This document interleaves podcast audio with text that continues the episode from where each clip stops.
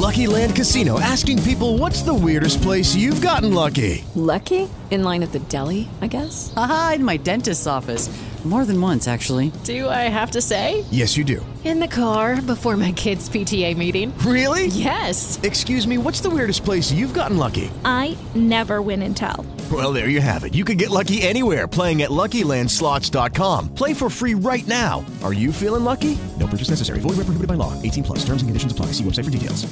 Hey guys, it is Ryan. I'm not sure if you know this about me, but I'm a bit of a fun fanatic when I can. I like to work, but I like fun too. It's a thing. And now the truth is out there. I can tell you about my favorite place to have fun. Chumba Casino. They have hundreds of social casino style games to choose from with new games released each week. You can play for free anytime, anywhere and each day brings a new chance to collect daily bonuses. So join me in the fun. Sign up now at ChumbaCasino.com. No purchase necessary. VGW. Void were prohibited by law. See terms and conditions. 18 plus.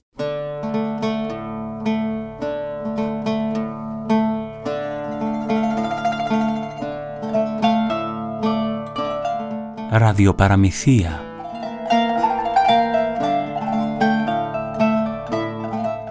Επιμέλεια παραγωγή Σοφία Χατζή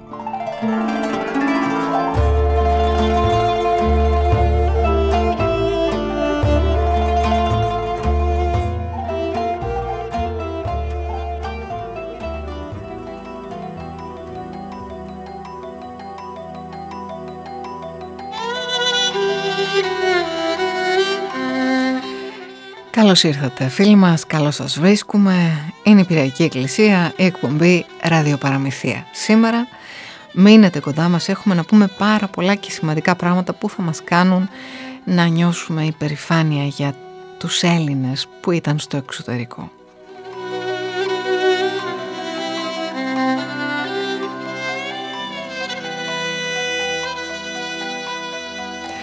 Δημήτρης Γερονιμάκης στη ρύθμιση του ήχου και στην επιλογή της όμορφης μουσικής που φτάνει στο ραδιόφωνο σας, η Φιβή Κωνσταντέλ στο τηλεφωνικό μας κέντρο. Εδώ είμαστε και σήμερα αυτό το μεσημέρι να σας κρατήσουμε στην τροφιά.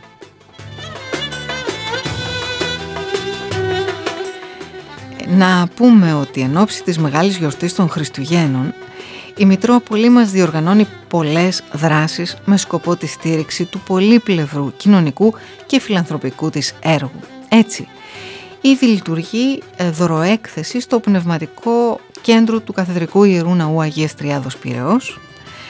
Έχουμε μια μεγάλη συναυλία αφιερωμένη στο παιδί με σύνθημα «Μέσα στην καρδιά μου κλείνω την Ελλάδα» θα πραγματοποιηθεί στο Δημοτικό Θέατρο Πυραιός στις 7 το απόγευμα τη Δευτέρα στις 20 Δεκεμβρίου. Επίσης έχουμε ένα επαιτειακό ημερολόγιο ατζέντα αφιερωμένο στις αλυσμόνητες πατρίδες με την ευκαιρία συμπληρώσεως 100 χρόνων από την μικρασιατική καταστροφή σε συλλεκτική έκδοση αριθμημένων αντιτύπων. Το ημερολόγιο θα περιέχει και το πρόγραμμα του ραδιοφωνικού μας σταθμού. Μπορείτε να παραγγείλετε επίσης από το βιβλιοπωλείο της Μητροπόλεως, το πρωτοχρονιάτικο φλουρί της Βασιλόπιτας, αλλά και την ίδια την πρωτοχρονιάτικη Βασιλόπιτα. Μπορείτε να τα βρείτε αυτά στο 210 41 22 625.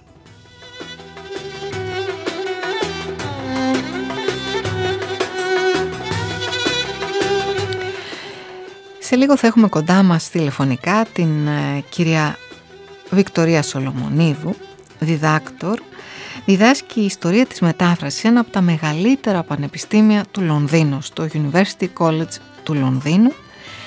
Μας μιλά ε, ως μέλος του Διοικητικού Συμβουλίου, μεγάλη τιμή αυτό να είναι μέλος κανείς, του Διοικητικού Συμβουλίου των φίλων του νεκροταφείου West Norwood. Μόνο εννέα είναι τα μέλη εκεί.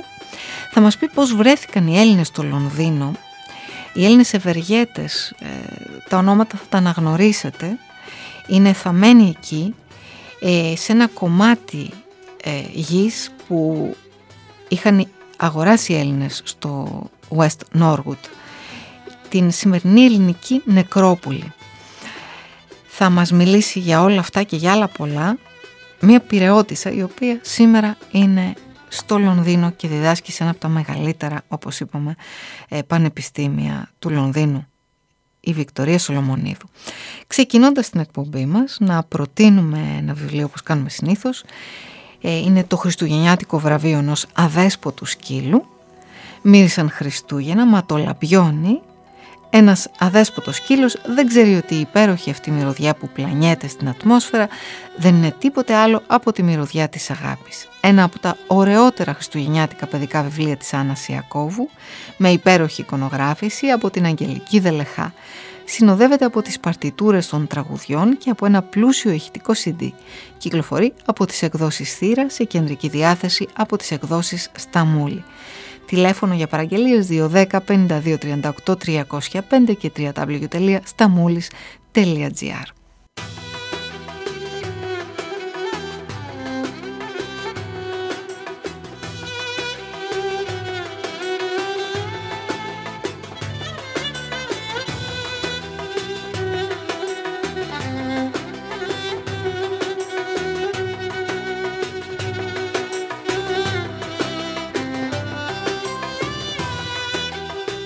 Συνομιλούμε φίλοι μας με την ε, λέκτορα του University College του Λονδίνου, κυρία Βικτορία Σολομονίδου, η οποία διδάσκει στο University College του Λονδίνου ιστορία της μετάφρασης.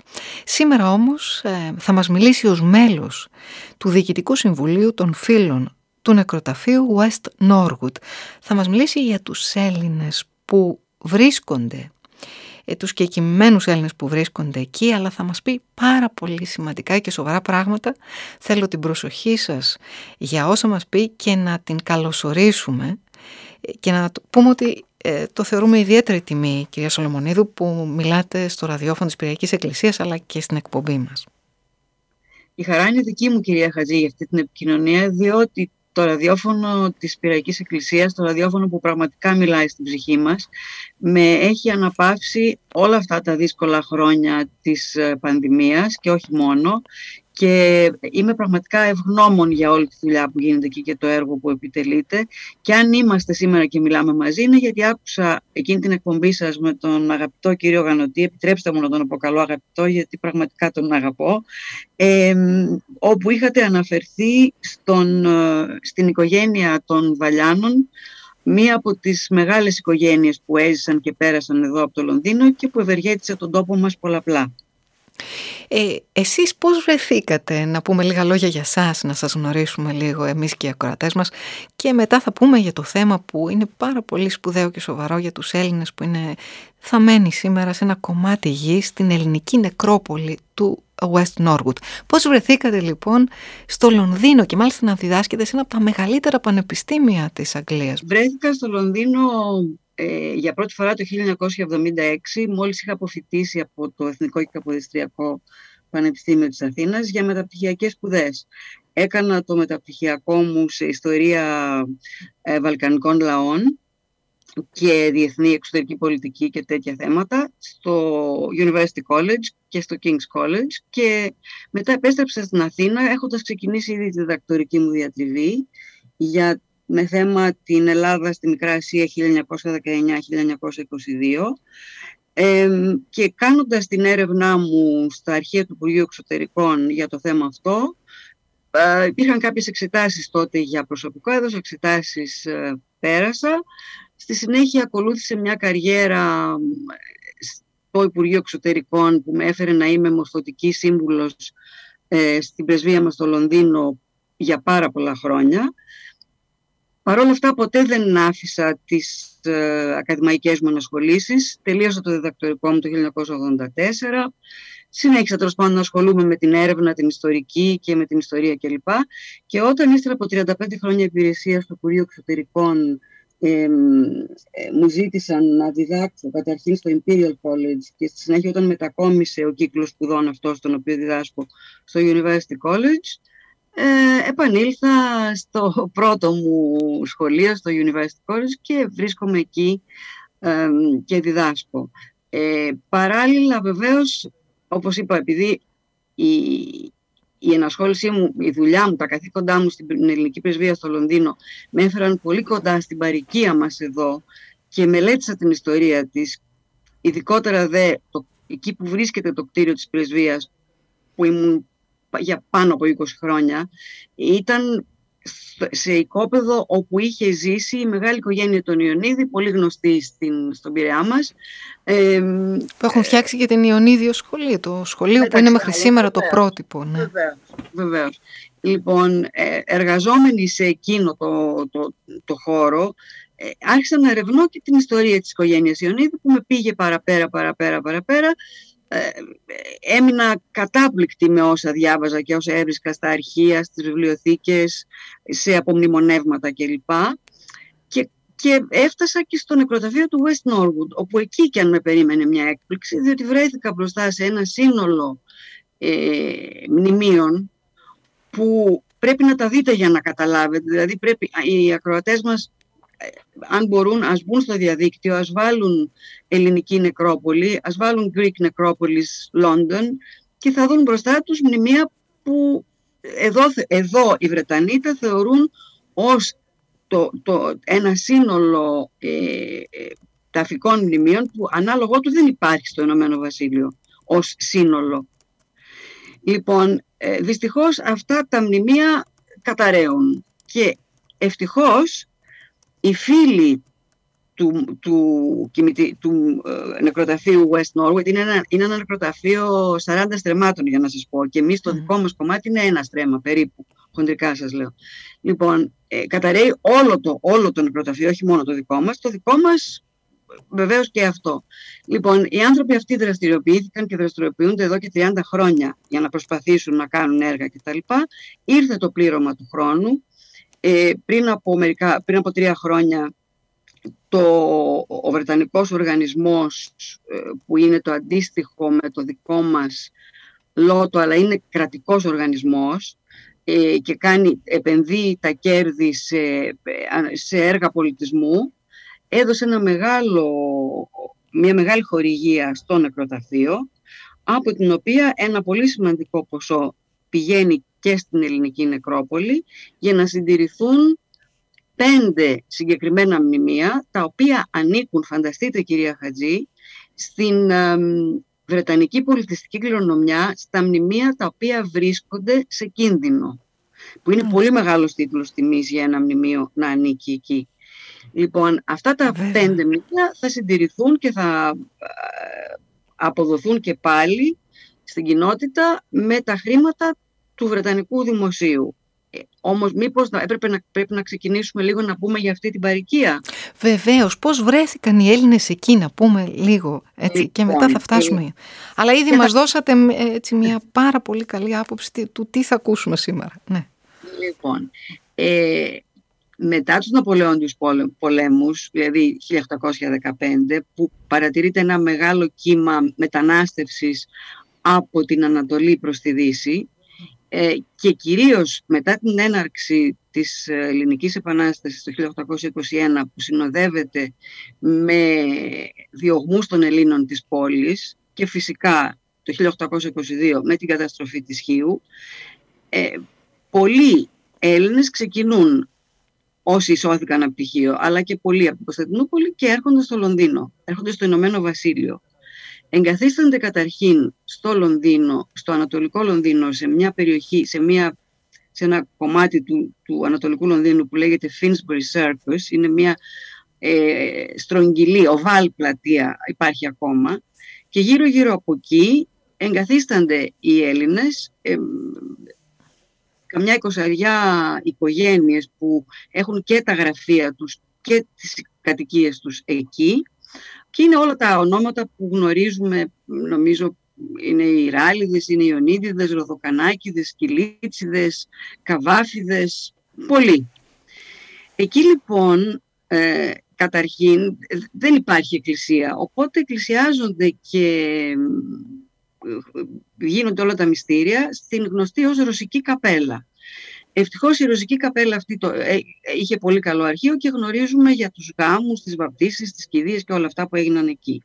Όμως, πολύ σύντομα, το 1839, στην κατοικία Ιωνίδη, ε, γίνεται μια συνάντηση του αδελφάτου που έχει ήδη δημιουργηθεί, των Ελλήνων του Λονδίνου, που είναι πολύ λίγες, είναι καμιά τριανταριά, σαρανταριά οικογένειες, μην φανταστείτε ακόμα πολλοί κόσμος. Μάλιστα. Λοιπόν, γίνεται μια συνάντηση εκεί και αποφασίζεται ότι θα πάρουν ένα μικρό εκκλησάκι που βρίσκεται ακριβώς από πίσω από την αυλή της, της οικογένειας Ιωνίδη θα, θα ανοίξουν πόρτα από την κατοικία και τα γραφεία της οικογένειας Ιωνίδη και θα περνούν εκεί στην εκκλησία. Ε, και πραγματικά γίνεται αυτό. Το εκκλησάκι αυτό ονομάζεται Εκκλησία του Σωτήρος, διότι η παροικία, οι Έλληνες θεωρούν ότι ο Σωτήρας βεβαίως τους έσωσε και τους έφερε εκεί όπου ξεκίνησαν ήδη να μεγαλουργούν, ήδη να χτίζουν ε, παρικίες στο Λίβερπουλ και στο Μάντσεστερ που είναι τα κέντρα βεβαίως της οικονομικής ε, δραστηριότητας και, και του, του εφοπλισμού και της μεταφοράς φορτίων κλπ. κλπ. Γίνεται λοιπόν αυτό το μικρό το πρώτο εκκλησάκι του, του Σωτήρα εκεί αλλά πολύ γρήγορα δεν επαρκεί. Οπότε ξεκινάνε και βρίσκουν ένα άλλο οικόπεδο πάλι στο City του Λονδίνου, γιατί το Finsbury Circus είναι στην καρδιά του City, του γνωστού μας City, όπου είναι το οικονομικό κέντρο του Λονδίνου και της παγκόσμιας οικονομίας φυσικά. Μάλιστα. Ε, χτίζουν, ε, ψάχνουν λοιπόν και βρίσκουν ύστερα από 10-15 χρόνια ένα άλλο οικόπεδο εκεί κοντά, όπου χτίζεται ο πρώτος ναός ε, στο Λονδίνο, που είναι και πάλι αφιερωμένος στο Σωτήρα. Εκεί ε, είναι ένα σχέδιο του Καφταντζόγλου. Το σχέδιο αυτό το έχει φροντίσει ο Σπυρίδων Τρικούπης, ο οποίος ήταν ο πρώτος πρέσβης της Ελλάδας στο Ηνωμένο Βασίλειο, τώρα έχει γυρίσει στην Ελλάδα και εκεί, σε συνεννόηση με τους Έλληνες του Λονδίνου, ε, δίνει στον Καφταντζόγλου την εντολή να, να φτιάξει αυτά τα σχέδια. Χτίζεται ο ναός. Είναι πραγματικά κέντρο όπου συμβαίνουν πάρα πολύ σημαντικά γεγονότα. Ας πούμε ο Γιώργος ο πρώτος πριν έρθει στην Ελλάδα ως βασιλιάς πέρασε, ήρθε στο Λονδίνο που η αδερφή του ήταν σύζυγος του διαδόχου τότε και η πρώτη λειτουργία έγινε για τον ε, Γιώργιο έγινε στο, στο ναό του Σωτήρα. Ε, αλλά και άλλα πριν από τον Γιώργιο, βέβαια από αυτό είναι το 1862-63. Ε, πολλά γεγονότα έχουν γίνει εκεί. Στη συνέχεια ε, πάλι γύρω στα 1840 συνειδητοποιούν ότι κάπου πρέπει να τοποθετούνται οι νεκροί της παροικίας. Οπότε ε, επιλέγεται, εκείνη την εποχή γίνονται, δημιουργούνται και άλλα νεκροταφεία γύρω-γύρω στο Λονδίνο, διότι πλέον τα κημητήρια στους ναούς δεν επαρκούν. Ε, υπάρχουν πολλές πανδημίες, πανόλη, χολέρα κτλ. Ε, και πολλοί νεκροί και τα, τα κημητήρια στις εκκλησίες δεν, ε, δεν επαρκούν, οπότε δημιουργούνται τα λεγόμενα σήμερα Magnificent Seven, τα μεγαλειώδη επτά νεκροταφεία. Ένα από αυτά γίνεται στο νότιο Λονδίνο, που είναι το νεκροταφείο του West Norwood. Εκεί υπάρχει ένας δεσμός και ε, στην αρχή λέγαμε όλοι μα γιατί πήγαν εκεί και δεν πήγαν πιο κοντά στο City κλπ. Αλλά νομίζω ότι το έχω βρει αυτό, νομίζω, δεν είμαι ακόμα σίγουρη, αλλά νομίζω ότι η ιστορική έρευνα εκεί θα καταλήξει. Επειδή Εκεί στο Finsbury Circus που ήταν ένα μεγάλο πνευματικό ίδρυμα, γραμματέας ήταν, δηλαδή γραμματέας επίτιμος γραμματέας, ήταν ένας πολύ σημαντικός αρχιτέκτονας, ο Τάιτ, ο οποίος ήταν πολύ σημαντικός στη δημιουργία του, South Norwood, του West Norwood. Νομίζω ότι γι' αυτό το λόγο, λόγω του Finsbury Circus, του Τάιτ κλπ, ε, οι Έλληνες του Λονδίνου επέλεξαν να πάνε εκεί. Ξεκινάει λοιπόν σιγά σιγά, γίνεται η πρώτη ταφή ε, της ε, κόρης των Ζήφων. Ο Ζήφος είναι ο Λουκής Λάρας του, του διηγήματος του Δικέλα. Η κόρη του λοιπόν είναι η πρώτη που ενταφιάζεται στο νεκροταφείο. Και η πρώτη κηδεία που έχουμε εκεί είναι, η, είναι της κόρης του Σπυρίδωνος Τρικούπη, της Αγλαΐας Τρικούπη, το 1842. Και με πολύ μεγάλη χαρά και συγκίνηση θέλω να σας πω σήμερα κάτι που έμαθα πριν από μία ώρα. Χάρη σε μία δωρεά ανώνυμη, ο τάφος της Αγλαΐας Τρικούπη αυτή τη στιγμή που μιλάμε ε, αναστηλώνεται από, τους, ε, από τη φθορά του χρόνου στο νεκροταφείο. ναι, που είχε, είχε ο, ο, ο, δε, πλέον δεν φαινόταν τίποτα, ούτε η επιγραφή ούτε τίποτα. Ναι. Και σήμερα που μιλάμε, πριν από μία ώρα πήρα τα νέα, ότι τώρα έχει μπει το συνεργείο και φτιάχνει τον τάφο αυτό. Όλα αυτά, κυρία Σολομονίδου, από μία δωρεά, προφανώς ε, στην Αγγλία αυτό, στο Λονδίνο, δηλαδή ναι, ναι, Άγγλου, ναι, ναι, άραγε ε, προφανώς. Ε, ενός Ιδρύματος Αγγλικού Ανωνύμου. Τι ωραία. Κάποιες σχέσεις με την Ελλάδα, αλλά ε, χαίρομαι για τις Αγίες Εκατερίνες ε, ήταν η, η εορτή της μητέρας της, η οποία προφανώς θα είχε μεγάλη θλίψη που έχασε το κοριτσάκι της σε ηλικία 13-14 ετών τότε. Είναι η αδερφή του Χαρίλα Τρικούπη, εν πάση περιπτώσει. Πολύ Λοιπόν- σπουδαίο γεγονός και το μαθαίνουμε από τους πρώτους. Πρώτης εσείς, και όχι από τους χαιρόμαστε. πρώτους, πρώτης. Πρώτη, γιατί- ε, τι ωραία. Ε, Είναι ε, μία αυτά είναι πέρα από σπουδαία μία. πράγματα. Εσείς πριν συνεχίσουμε, ε, κύριε Σολομονίδου, πώς γίνατε φίλοι, γιατί είναι μεγάλη τιμή, είναι ελάχιστοι οι φίλοι ο, ο, ε, των, ε, του νεκροταφείου West Οι- Norwood. Δεν είναι ελάχιστοι. Οι φίλοι είναι πολλοί και μπορείτε και Όχι εσείς του να Διοικητικού Συμβουλίου, ναι. Ναι, στο Διοικητικό Μέλος. Συμβούλιο είναι μεγάλη τιμή, γιατί είμαστε μόνο εννέα. Αυτό. Ε, επειδή ε, η- η- ο πρόεδρος των φίλων, ο, ο καθηγητής κύριος Φλάναγκαν, ο οποίος είναι καθηγητής ε, εγκληματολογίας, δηλαδή καμία σχέση, αλλά με πολύ αγάπη για αυτά τα μνημεία και κάτοικος της περιοχής, ε, ή- ήρθα σε επαφή μαζί του γιατί τότε έκανα μια έρευνα για την οικογένεια Καβάφη. Και η οικογένεια, ο Γιώργος Καβάφης, θείος του ποιητή μας και μεγάλος ευεργέτης της παροικίας εδώ και τέλος πάντων μια ολόκληρη ιστορία μπορούμε να κάνουμε δύο εκπομπές για τον Γιώργιο Καβάφη και τον γιο του Ιωάννη Φυσικά. ε, ε, λοιπόν, ε, ε, κάνοντας την έρευνα αυτή, ήρθα σε επαφή μαζί του γιατί ήθελα να δω τι και πώς, ο τάφος κλπ. Και, λοιπά. και ε, σιγά σιγά αποκτήσαμε μια συνεργασία, άρχισα να δίνω κείμενα στο, στο newsletter, στο περιοδικό του, του Συνδέσμου των Φίλων.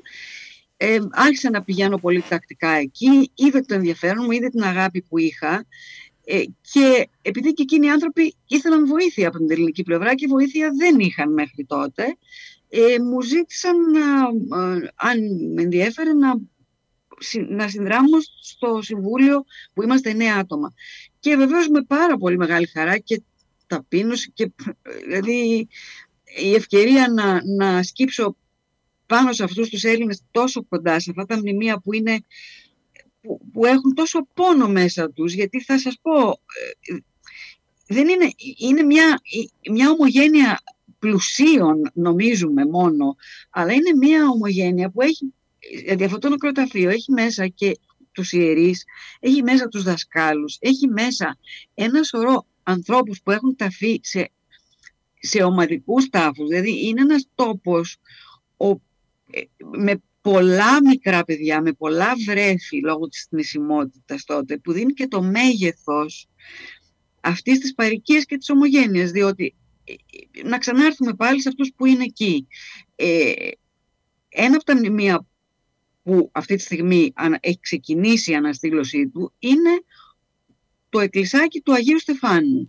Το εκκλησάκι του Αγίου Στεφάνου, το Mortuary Chapel of St. Stephen's, που είναι ένα, φανταστείτε, ένα αντίγραφο του Παρθενώνα, αυτό να φανταστείτε μόνο σας λέω, χτίστηκε γιατί. Γιατί γύρω στα 1870 ο μεγάλος Στεφανής Ράλης και η επίσης μεγάλη, από μόνη της μεγάλη γυναίκα, η Μαριέτα Ράλη, έχασαν τον πρωτότοκο γιο τους, μαθητή τότε στο περίφημο Eton College, από ρευματοειδή πυρετό. 16 χρονών, έτσι. Λοιπόν, η μεγάλη αυτή οικογένεια, η πάμπλουτη, έτσι, αυτή και λοιπά, με τις τιμές, με όλα τους τα καλά, χάνουν τον πρωτότοκο.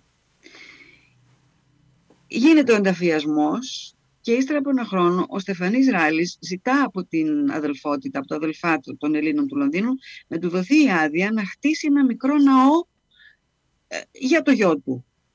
Βεβαίως η, η ομογένεια, η παροικία δίδει την άδεια και όχι μόνο δίδει την άδεια, λέει ότι αυτός ο ναός θα, θα ονομαστεί στη μνή- στο όνομα του δωρητή του Αγίου Στεφάνου.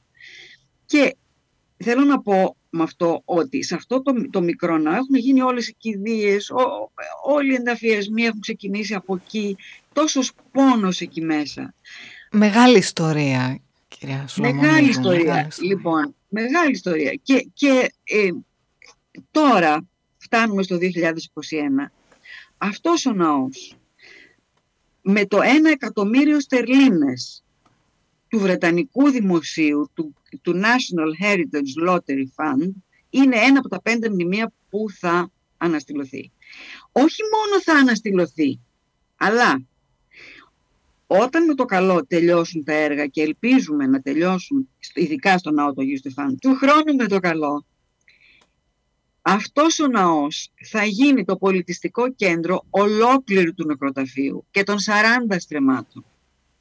Και εκεί θα γίνονται όλες οι πολιτιστικές εκδηλώσεις για όλη την περιοχή. Στο ελληνικό μέρος λοιπόν, έτσι, στο, ελληνικό, στο κομμάτι της δικής μας γης. Τι ωραίο είναι αυτά, στην ελληνική νεκρόπολη. Ε.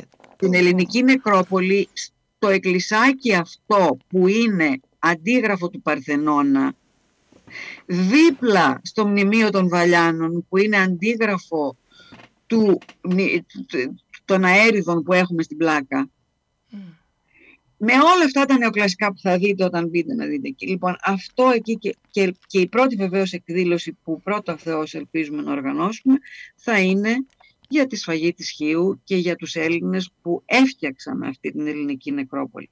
Ε, κύριε Σλομονίδου, πώς ε, πίστηκαν αυτοί οι άνθρωποι από την Αγγλία να, να παραδώσουν αυτό, ας πούμε, να πούν ότι ναι, σε αυτό το σημείο, σε αυτό το ναό θα γίνονται από εδώ και πέρα ε, οι εκδηλώσεις, ας πούμε. Γιατί, γιατί εκεί; αυτό που μου έρχεται στο νου, δεν υπάρχει χρία μαρτύρων, διότι το πράγμα μιλάει από μόνο του. Είναι το στολίδι στην κορώνα του West Norwood αυτός ο ναός.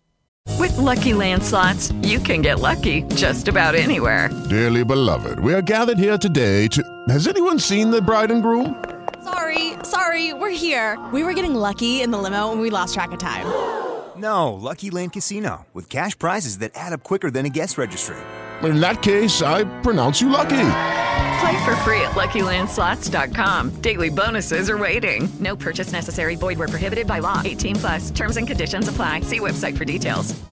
Αυτό που λένε οι Εγγλέζοι, the jewel in the, ground, in the crown. Είναι, το, όχι το στολίδι, το, μαργαρι, το, το, το, το πολύτιμο το πετράδι. Ναι, πω, πω. Το πολύτιμο πετράδι. Ε, κοιτάξτε, φυσικά έχει προηγηθεί ολόκληρη συζήτηση, επεξήγηση, ποιο είναι τι, τι έγινε εδώ, ποιος είναι αυτός, γιατί είναι θαμένο εδώ, γιατί υπάρχει αυτό το παρεκκλήσι, ποιοι ήταν αυτοί οι Έλληνες, τι σχέση έχουν με το Ηνωμένο Βασίλειο αυτοί οι Έλληνες, γιατί αυτοί οι Έλληνες δεν ήταν μια παροικία η οποία ήρθε εδώ, κλείστηκε στον εαυτό της αυτή την πλατεία του Θίνσμπουργκ και, και ε, ε, στόχευε μόνος στο να βγάλει χρήματα και να στέλνει πίσω στην πατρίδα, να κάνει έργα κλπ. Αυτή η, η ομογένεια έβαλε τη σφραγίδα της στο City του Λονδίνου. Έβαλε τη σφραγίδα της στις καλές τέχνες στο Λονδίνο το Βικτοριανό. Έβαλε τη σφραγίδα της στην οικονομία. Δηλαδή δεν πέρασε και έφυγε. Σήμερα, αν μιλάμε για πρόραφα ηλίτες καλλιτέχνες, μιλάμε για την οικογένεια Ιωνίδη και για την οικογένεια Καβάφη. Σήμερα, αν μιλάμε για το Baltic Exchange, μιλάμε για όλους αυτούς τους Έλληνες που στήριξαν την, ε, τον εφοπλισμό και την οικονομία ε, σε όλο το Ηνωμένο Βασίλειο. Μιλάμε για παρικίες που δεν μπορούμε να τις φανταστούμε με τα σημερινά μεγέθη. Δηλαδή, ένας εορτασμός του 1821 πραγματικά με θετικό πρόσημο θα ήταν να σκύψουμε και να δούμε αυτή την παροικία η οποία ξεπηδώντας από την τραγωδία, δηλαδή αυτοί οι άνθρωποι φεύγοντας από τυχείο έφεραν μαζί τους τις εικόνες των πατεράδων τους που ήταν σταυρωμένοι στις πόρτες των σπιτιών. Και ήρθαν εδώ και μεγαλούργησαν και έφτιαξαν αυτά που έφτιαξαν και άφησαν πίσω τους η Μαριέτα Ράλη που στη συνέχεια έχασε και το δεύτερο γιο της στον πόλεμο των Μπόες γιατί ήταν αξιωματικός του Βρετανικού στρατού. Λοιπόν, αυτή η γυναίκα έφτιαξε στον Μπράιτον ολόκληρα τμήματα νοσοκομείων. Μία μάνα που δεν είχε πια γιους. Και αυτή την τραγωδία την έφτιαξε, της έβαλε θετικό πρόσημο και άφησε πίσω της, δεν θέλετε να σας πω τι. Μεγάλο έργο. Και, δηλαδή, και όχι, πολύ, πολύ, πολύ. πολύ. Και στην Ελλάδα, και στη... δηλαδή ευεργετήθηκαν και οι Άγγλοι, αυτό θέλουμε να πούμε έτσι. Μα, ευεργετήθηκαν οι, οι πάντες. Αν πάτε στο Μουσείο Βικτορίας και Αλβέρτου, στο Victoria and Albert Museum, υπάρχει αίθουσα Ιωνίδη με την συλλογή του, Κωνσταντίνου, του Αλεξάνδρου Ιωνίδη, ιού του Κωνσταντίνου, του μεγάλου ευεργέτη του Πειραιά, ε, την οποία τη χάρισε στο Βρετανικό έθνος. Δηλαδή, δεν ξέρω πού να ξεκινήσω και πώς να το συνεχίσω. Η οικογένεια Ιωνίδη εκείνη την εποχή ήταν η, και, άλλες, και άλλοι Έλληνες του Λονδίνου, όχι μόνο οι Ιωνίδες, αλλά επειδή οι Ιωνίδες χάρισαν αυτή τη συλλογή, σας το λέω. Υπήρχαν και άλλοι πολλοί. Ε, αυτοί οι Ιωνίδιδες ε, ε, έκαναν μία επένδυση στους νέους καλλιτέχνες, τους Βρετανούς εκείνης της εποχής, κυρίως προραφαηλίτες, αλλά όχι μόνο, οι οποίοι ήταν στο σπίτι τους. Οι, τότε οι Ιωνίδες ζούσαν στο νότιο Λονδίνο, πολύ κοντά στο νεκροταφείο που δεν υπήρχε τότε, ε, στο Τάλς Hill, που είχαν ένα, έχουμε όλες τις περιγραφές, ένα υπέροχο σπίτι, όπου κάθε Κυριακή γινόντουσαν τραπέζια για ποιον θέλετε, ο Ντίκενς, ο Ντάρουιν, ο Στίβενσον, ποιοι, ποιοι θέλετε και δεν πέρασαν από εκείνο το σπίτι; Γιατί έχουμε τα βιβλία με τις υπογραφές τους και το ξέρουμε. Δηλαδή δεν είναι διηγήσεις. Ε, ξέρουμε Φυσικά. από την αρχαϊκή έρευνα. Λοιπόν, εκεί πήγαιναν και όλοι αυτοί οι καλλιτέχνες, των οποίων τα έργα οι Έλληνες του Λονδίνου τότε αγόραζαν, όχι για επένδυση, τα αγόραζαν γιατί τους άρεσαν και γιατί εξέφραζαν την αισθητική τους και γιατί ήθελαν να υποστηρίξουν αυτούς τους νέους καλλιτέχνες. Αυτοί οι νέοι καλλιτέχνες στη συνέχεια έγιναν τιτανοτεράστιοι, είναι τα μεγαλύτερα ονόματα. Είναι ο William Morris, είναι ο Ροζέτη, είναι ο Burn Jones, είναι ο Whistler. Δηλαδή, τώρα τι να σας πω, κάποια στιγμή έρχεται στο Λονδίνο ο νεαρός Κωνσταντίνος Καβάφης, ορφανό παιδί, το 1871-72 και πηγαίνει στο σπίτι του θείου του Γεωργίου.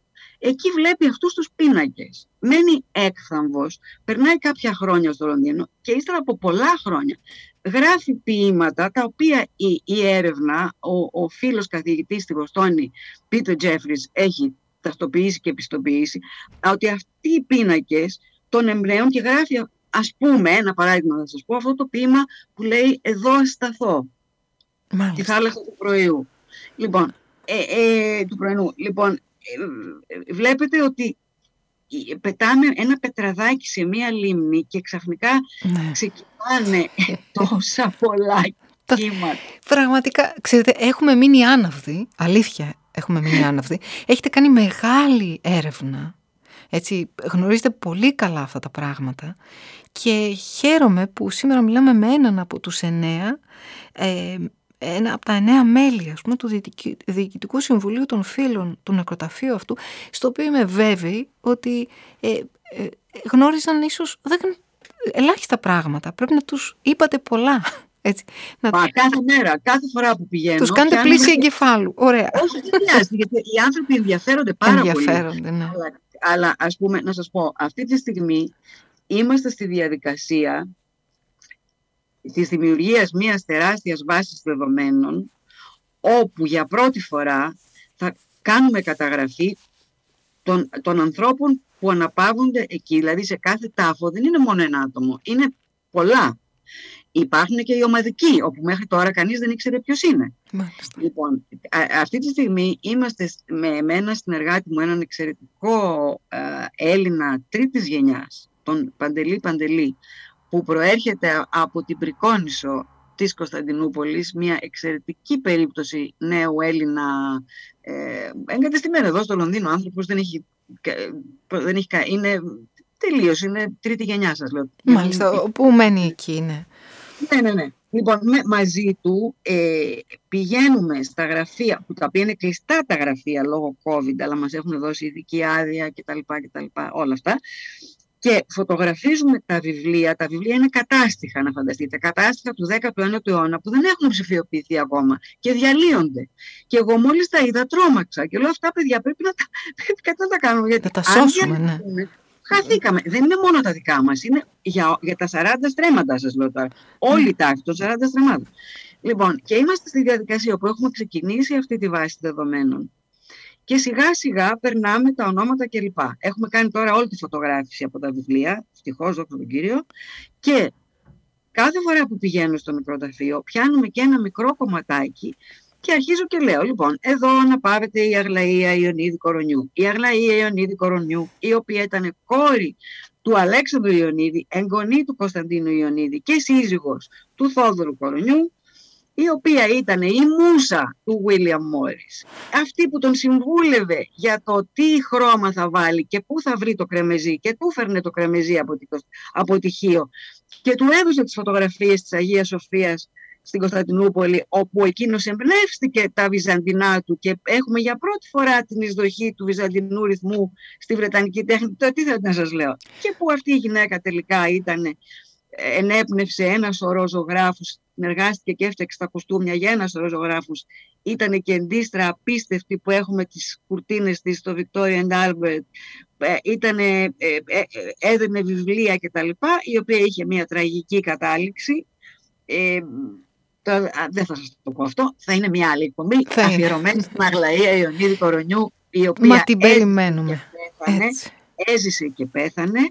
Εκεί που σήμερα είναι η ελληνική πρεσβεία στο Λονδίνο, εκεί ήταν το σπίτι της, ένα υπέροχο σπίτι, της, σπίτι που έχουμε μία κουαρέλα πολύ γνωστής ε, ζωγράφου του 19ου αιώνα για το εσωτερικό της. Λοιπόν, εκεί ήταν το σπίτι της. Βομβαρδίστηκε στον πόλεμο το σπίτι και χτίστηκε αυτό το κτίριο που είναι σήμερα εκεί. Παρ' όλα αυτά, ε, η ψυχή της νομίζω ότι είναι ακόμα εκεί κάπου γύρω και εκείνη ήταν που ξεκίνησε να με εμπνέει για, για αυτή την ανασχόληση και για αυτή την έρευνα.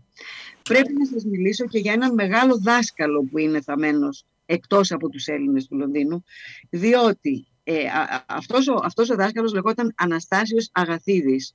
Ήρθε στο Λονδίνο, ε, τον έφερε ο Σπυρίδων Τρικούπης ως δάσκαλο των παιδιών του. Και στη συνέχεια έγινε και δάσκαλος ε, του των περισσότερων παιδιών της ομογένειας και της Μαριέτας Ράλη, ε, για την οποία σας μίλησα νωρίτερα.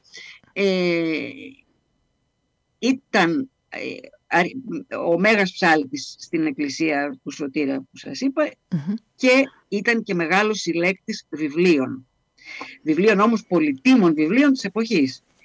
Τα βιβλία αυτά τα συγκέντρωσε και τα έκανε δωρεά στο χωριό του τον, τον Προυσό στην ε, ε Βρυτανία, ναι.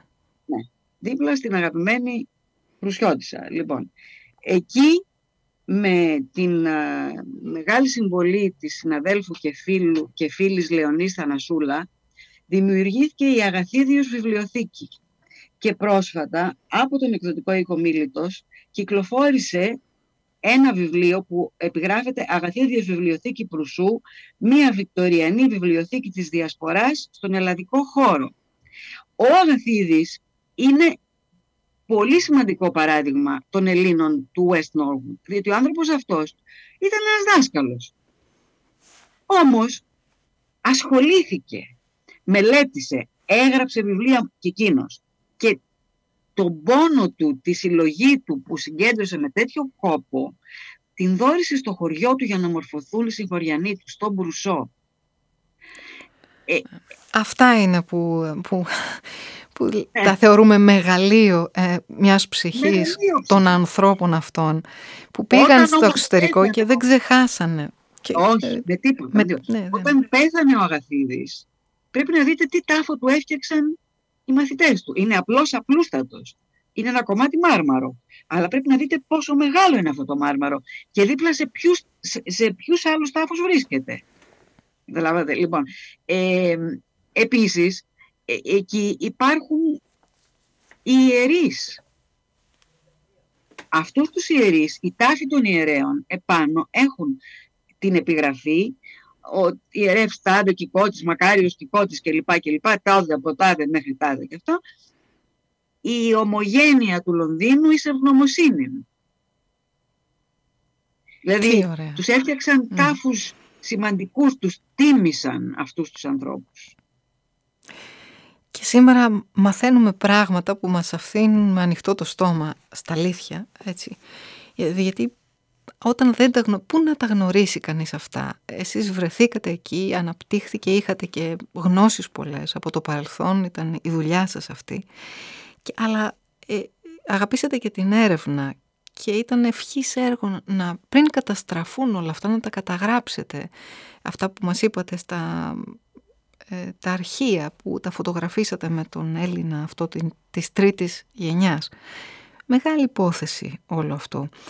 ε, και συνεχίζεται. Θεία χάρης, κυρία, κυρία Χατζή, θεία χάρης και, και μεγάλο δώρο για μένα. Δηλαδή θεωρώ ότι είναι απίστευτη ε, εύνοια αυτή να είμαι σε θέση να βρίσκομαι εδώ, να, να, να μπορώ να κάνω ας πούμε τη γέφυρα μεταξύ των Βρετανών για να μπορώ να εξηγώ στη γλώσσα τους τι είναι αυτά τα πράγματα. Δηλαδή στη γλώσσα τους όχι μόνο τη γλώσσα την αγγλική, αλλά με τις παραμέτρους, δηλαδή να τους να Ακριβώς. εξηγώ την αντιστοιχεία.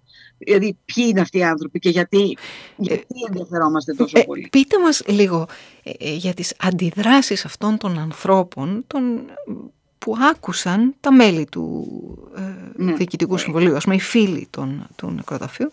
Ε, Τι, τι, πώς αντέδρασαν με αυτά που ακούσανε; Ε, μα, ε, μα τα ακούνε συνέχεια και μένουν κατάπληκτοι κάθε φορά. Γιατί, γιατί ε, αν ξεκινήσω αυτή τη στιγμή να σας μιλάω για τον Ιωάννη Καβάφη, ε, τον, τον ξάδερφο του Κωνσταντίνου Καβάφη, ο οποίος ήταν ένας απίστευτος γιατρός στο Λονδίνο του 19ου αιώνα, που δεν είχε την παραμικρή ανάγκη, γιατί ήταν εξαιρετικά ευκατάστατος και με, με πολλά αυτά. Λοιπόν, δεν είχε την παραμικρή ανάγκη να κάνει τη δουλειά που έκανε. Ήταν 35 χρόνια γιατρός σε ένα νοσοκομείο για τους πάμφτωχους του Λονδίνου, του Βικτοριανού. Και ήταν ο πρώτος που έφερε τη δερματολογία στα νοσοκομεία. Ήταν, ε, ήταν μέλος σε ε, πάρα πολλές ε, ιατρικές ενώσεις, πήγαινε κάθε βράδυ με τους ασθενείς του και έκανε ε, παρουσιάσεις για τις ασθένειες. Και το 1867-68 νομίζω ανακάλυψε και την ασπιρίνη. Δηλαδή, κα- συνειδητοποίησε ότι το σαλικιστικό οξύ, αν το λέω σωστά ελληνικά, ρίχνει τον πυρετό. Και έγραψε άρθρο επ' αυτού. Λοιπόν, τώρα τι να σας λέω, Πού, τι θέλετε να σας Τι πρωτοπώ; σπουδαία πράγματα έκαναν, έτσι. Νιώθουμε λίγο υπερήφανοι. Όχι πολύ λίγο. Νιώθουμε ναι, πολύ υπερήφανοι. Και είναι δεν πολύ. θέλουμε να, να το καταπνίξουμε αυτό. Μας αρέσει που οι, οι άνθρωποι μας, οι συνάνθρωποι μας, ταλαιπωρημένοι από, από ό,τι έγινε στη Μικρασιατική καταστροφή και πιο πριν, ας πούμε, στα, στην Κωνσταντινούπολη, σε αυτά τα μέρη τα δύσκολα που ε, είχαν όλοι, κατάφεραν να φύγουν, όπως μας είπατε, είχαν φωτογραφίες με τους γονείς τους καρφωμένους στις πόρτες. Το είπατε έτσι και εμένα μου έμεινε ως εικόνα αυτό, ε, κυρία Μα Σολομονίδου. αυτή είναι η εικόνα της οικογένειας Ράλι. Τι φοβερό πράγμα. Και, Μεγάλη εικόνα. και παρόλα αυτά πήγαν εκεί και μεγαλούργησαν. Από τις τάχτες, έτσι. μάνα, η μάνα που, της οποίας ο σύζυγος ε, ε, ε, δεν ξαναέφαγε κρέας όλη της τη ζωή και δεν ξανά βάλε- βγάλε τα μαύρα. Αλήθεια. Ναι. Αυτές είναι, ε, κα- είναι καταγραφές, δεν είναι ας πούμε παραμυθάκια τα οποία τα λέμε για να περνάει η ώρα. Αλλά το ζήτημα κυρία Χατζή είναι τι κάνουμε τώρα. Γιατί αυτή Ναι. τη στιγμή υπάρχει το ένα εκατομμύριο που έδωσαν οι Βρετανοί. Θα αναστηλωθούν τα πέντε μνημεία που, που είναι στο, στον κατάλογο των Βρετανικών μνημείων ε, λέγονται εδώ Grade 2 Star Listed που σημαίνει ότι είναι τα διατηρητέα των διατηρητέων ο διατηρητέα. Μάλιστα. Αυτά. Θα, θα φτιαχτούν. Τα υπόλοιπα όμως ο τάφος Βαλιάνου όμως ο οποίος αυτή τη στιγμή μέσα έχει 70 εκατοστά περιτώματα περιστεριών για να, για να σας τα λέω όλα, να μην σας λέω μόνο... Να μας τα λέτε όλα. Ναι, Αυτά όμως θα έπρεπε, ναι, θα έπρεπε να κάτι να γίνει, αλλά πώς. Ναι. Α, ε, Δεν, είναι, δεν, δεν είναι δύσκολο. Δεν είναι δύσκολο. είναι. Ε, Τι θα θέλει- μπορούσε να γίνει; Κοιτάξτε, ε, πρώτα πρώτα να γίνει μια... Δηλαδή να, να υπάρξει ενδιαφέρον στην Ελλάδα από, α- από ανθρώπους που ε, ε, δραστηριοποιούνται στην ιστορική έρευνα, στην ε, καταγραφή της μνήμης, όλα αυτά τα πράγματα, για να δουν ακριβώς τι υπάρχει. Και όταν δουν τι υπάρχει και αρχίσουν να το διαδίδουν και να δημιουργείται μία, αυτό που λένε εδώ οι Άγγλοι, με συγχωρήστε μου τους αγγλικούς όρους, το critical mass, μία, μία, μ, ε, ένας αρκετός αριθμός ατόμων που να κάνει τη διαφορά και να, και να γίνει συζήτηση, όταν δούμε τις φωτογραφίες που, που δημοσιεύτηκαν στον Guardian πέρσι το Μάιο με, από μέσα από το, γιατί έγινε ένας βανταλισμός, έπεσε η πόρτα του, του- μία πόρτα από, από το φτηνό ξύλο, γιατί έχει κλαπεί η κανονική πόρτα και έχει μ, αντικατασταθεί πριν από 40 χρόνια από αυτό το ξύλο. Τέλος πάντων, κάποιοι θέλησαν να μπουν, άνοιξε η πόρτα και βρήκαμε 70 εκατοστά περιτώματα περιστεριών, αυγά περιστεριών, γιατί είναι σπασμένα τα τζάμια από πάνω. Και δεν θέλω να σας φέρω, είναι και η ώρα τέτοια, το ένα ε, φέρετρο είναι σπασμένο και Φαίνονται ναι, πράγματα. Ναι, τι λέτε λοιπόν. τώρα, τι λέτε τώρα. Λοιπόν, ε, αυτό το πράγμα, το ότι το, αυτό δημοσιοποιήθηκε. Είναι, είχε, είχε, ο Guardian είχε ολόκληρο άρθρο με φωτογραφίες κλπ. Ήταν η- το πρώτο θέμα στην ιστοσελίδα του Guardian για μέρες. Είναι αυτό. πολύτιμο ιστορικό, πολιτιστικό Αυτό, δεν- αυτό κυρία κληροδότημα. Χατζη, Τι είναι στην αυτό. Ελλάδα που αναδημοσιεύονται ό,τι και αν γραφεί στο βρετανικό τύπο αναδημοσιεύεται με κάθε λεπτομέρεια αυτό το άρθρο πέρασε απαρατήρητο. Δεν Ναι. το είδε κανείς Κανείς, στην κανείς. Ελλάδα.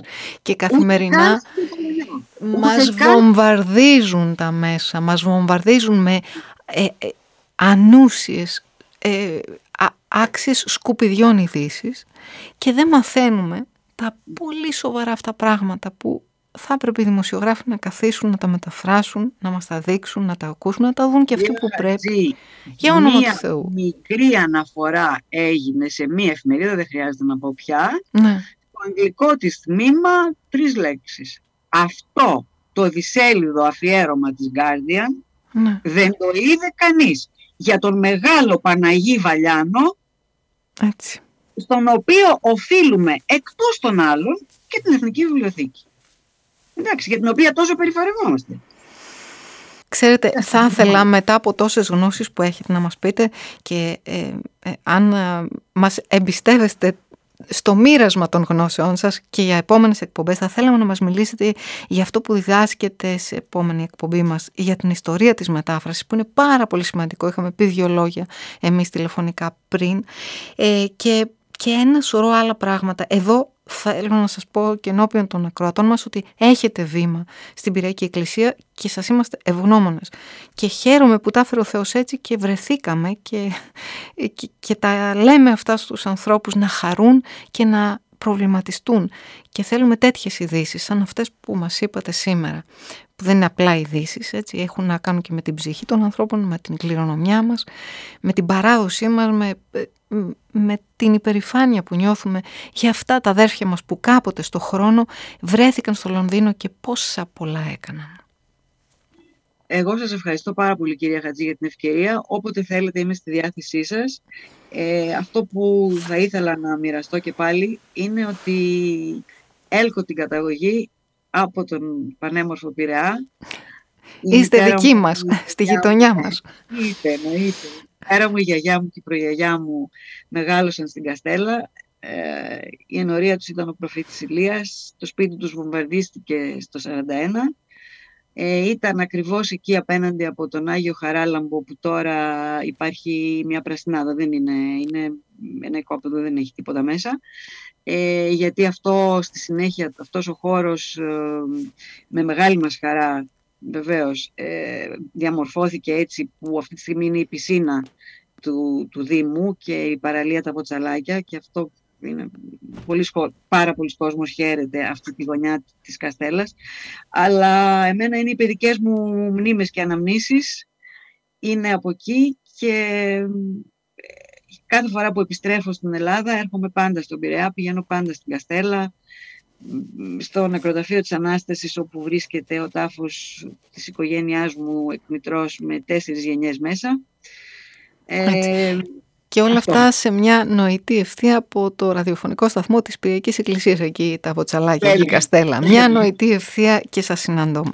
Ευχαριστούμε για όλη αυτή την συζήτηση, αυτή την όμορφη συνάντηση που είχαμε και εμείς και οι ακροατές μας. Εγώ σας ευχαριστώ πολύ κυρία Χατζή. Εξ αφορμής βεβαίως της εκπομπής σας με τον κύριο Γανωτή. Να, να τα λέμε και αυτά. Να τα λέμε και αυτά, ακριβώς. Να είστε πάντα καλά.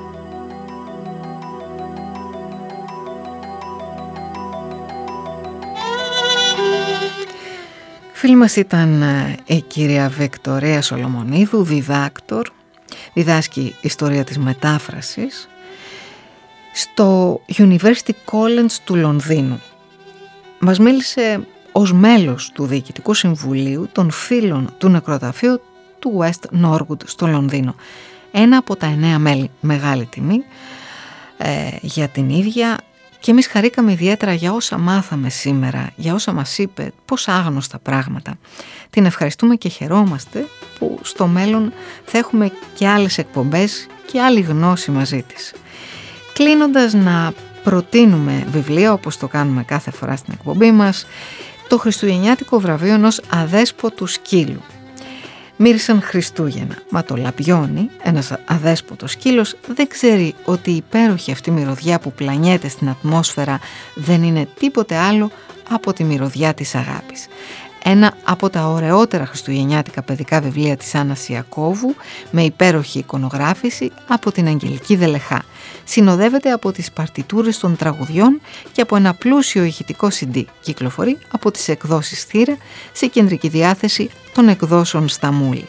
Επίσης το Χριστός στο Κάστρο, ένα πολύ όμορφο διήγημα κλασικό του Αλέξανδρου Παπαδιαμάντη, κυκλοφορεί από τις εκδόσεις Άθος, τον πρόλογο και επίλογο υπογράφει ο φιλόλογος Κώστας Γανωτής. Το βιβλίο κοσμούν οι υπέροχοι πίνακες του Χρήστου και Χαγιόγλου. Περιλαμβάνει audiobook με αφήγηση και θεατρικό με τη μουσική του Στέφανου Δορμπαράκη. Κυκλοφορεί από τις εκδόσεις Άθος σε κεντρική διάθεση εκδόσεων Σταμούλης 210 52 38 305 παραγγελίες για όλα τα βιβλία και www.stamoulis.gr για να δείτε τους τίτλους. Εδώ φτάσαμε στο τέλος της εκπομπής σας. Ευχαριστούμε που ήσασταν κοντά μας. Από τον Δημήτρη Γερονιμάκη που είχε την επιμέλεια του ήχου και την επιλογή της μουσικής, τη Φίβη την Κωνσταντέλου στο τηλεφωνικό μας κέντρο και εμένα πολλές ευχές να είστε όλοι καλά. Γεια σας. Ραδιοπαραμυθία Επιμέλεια παραγωγή Σοφία Χατζή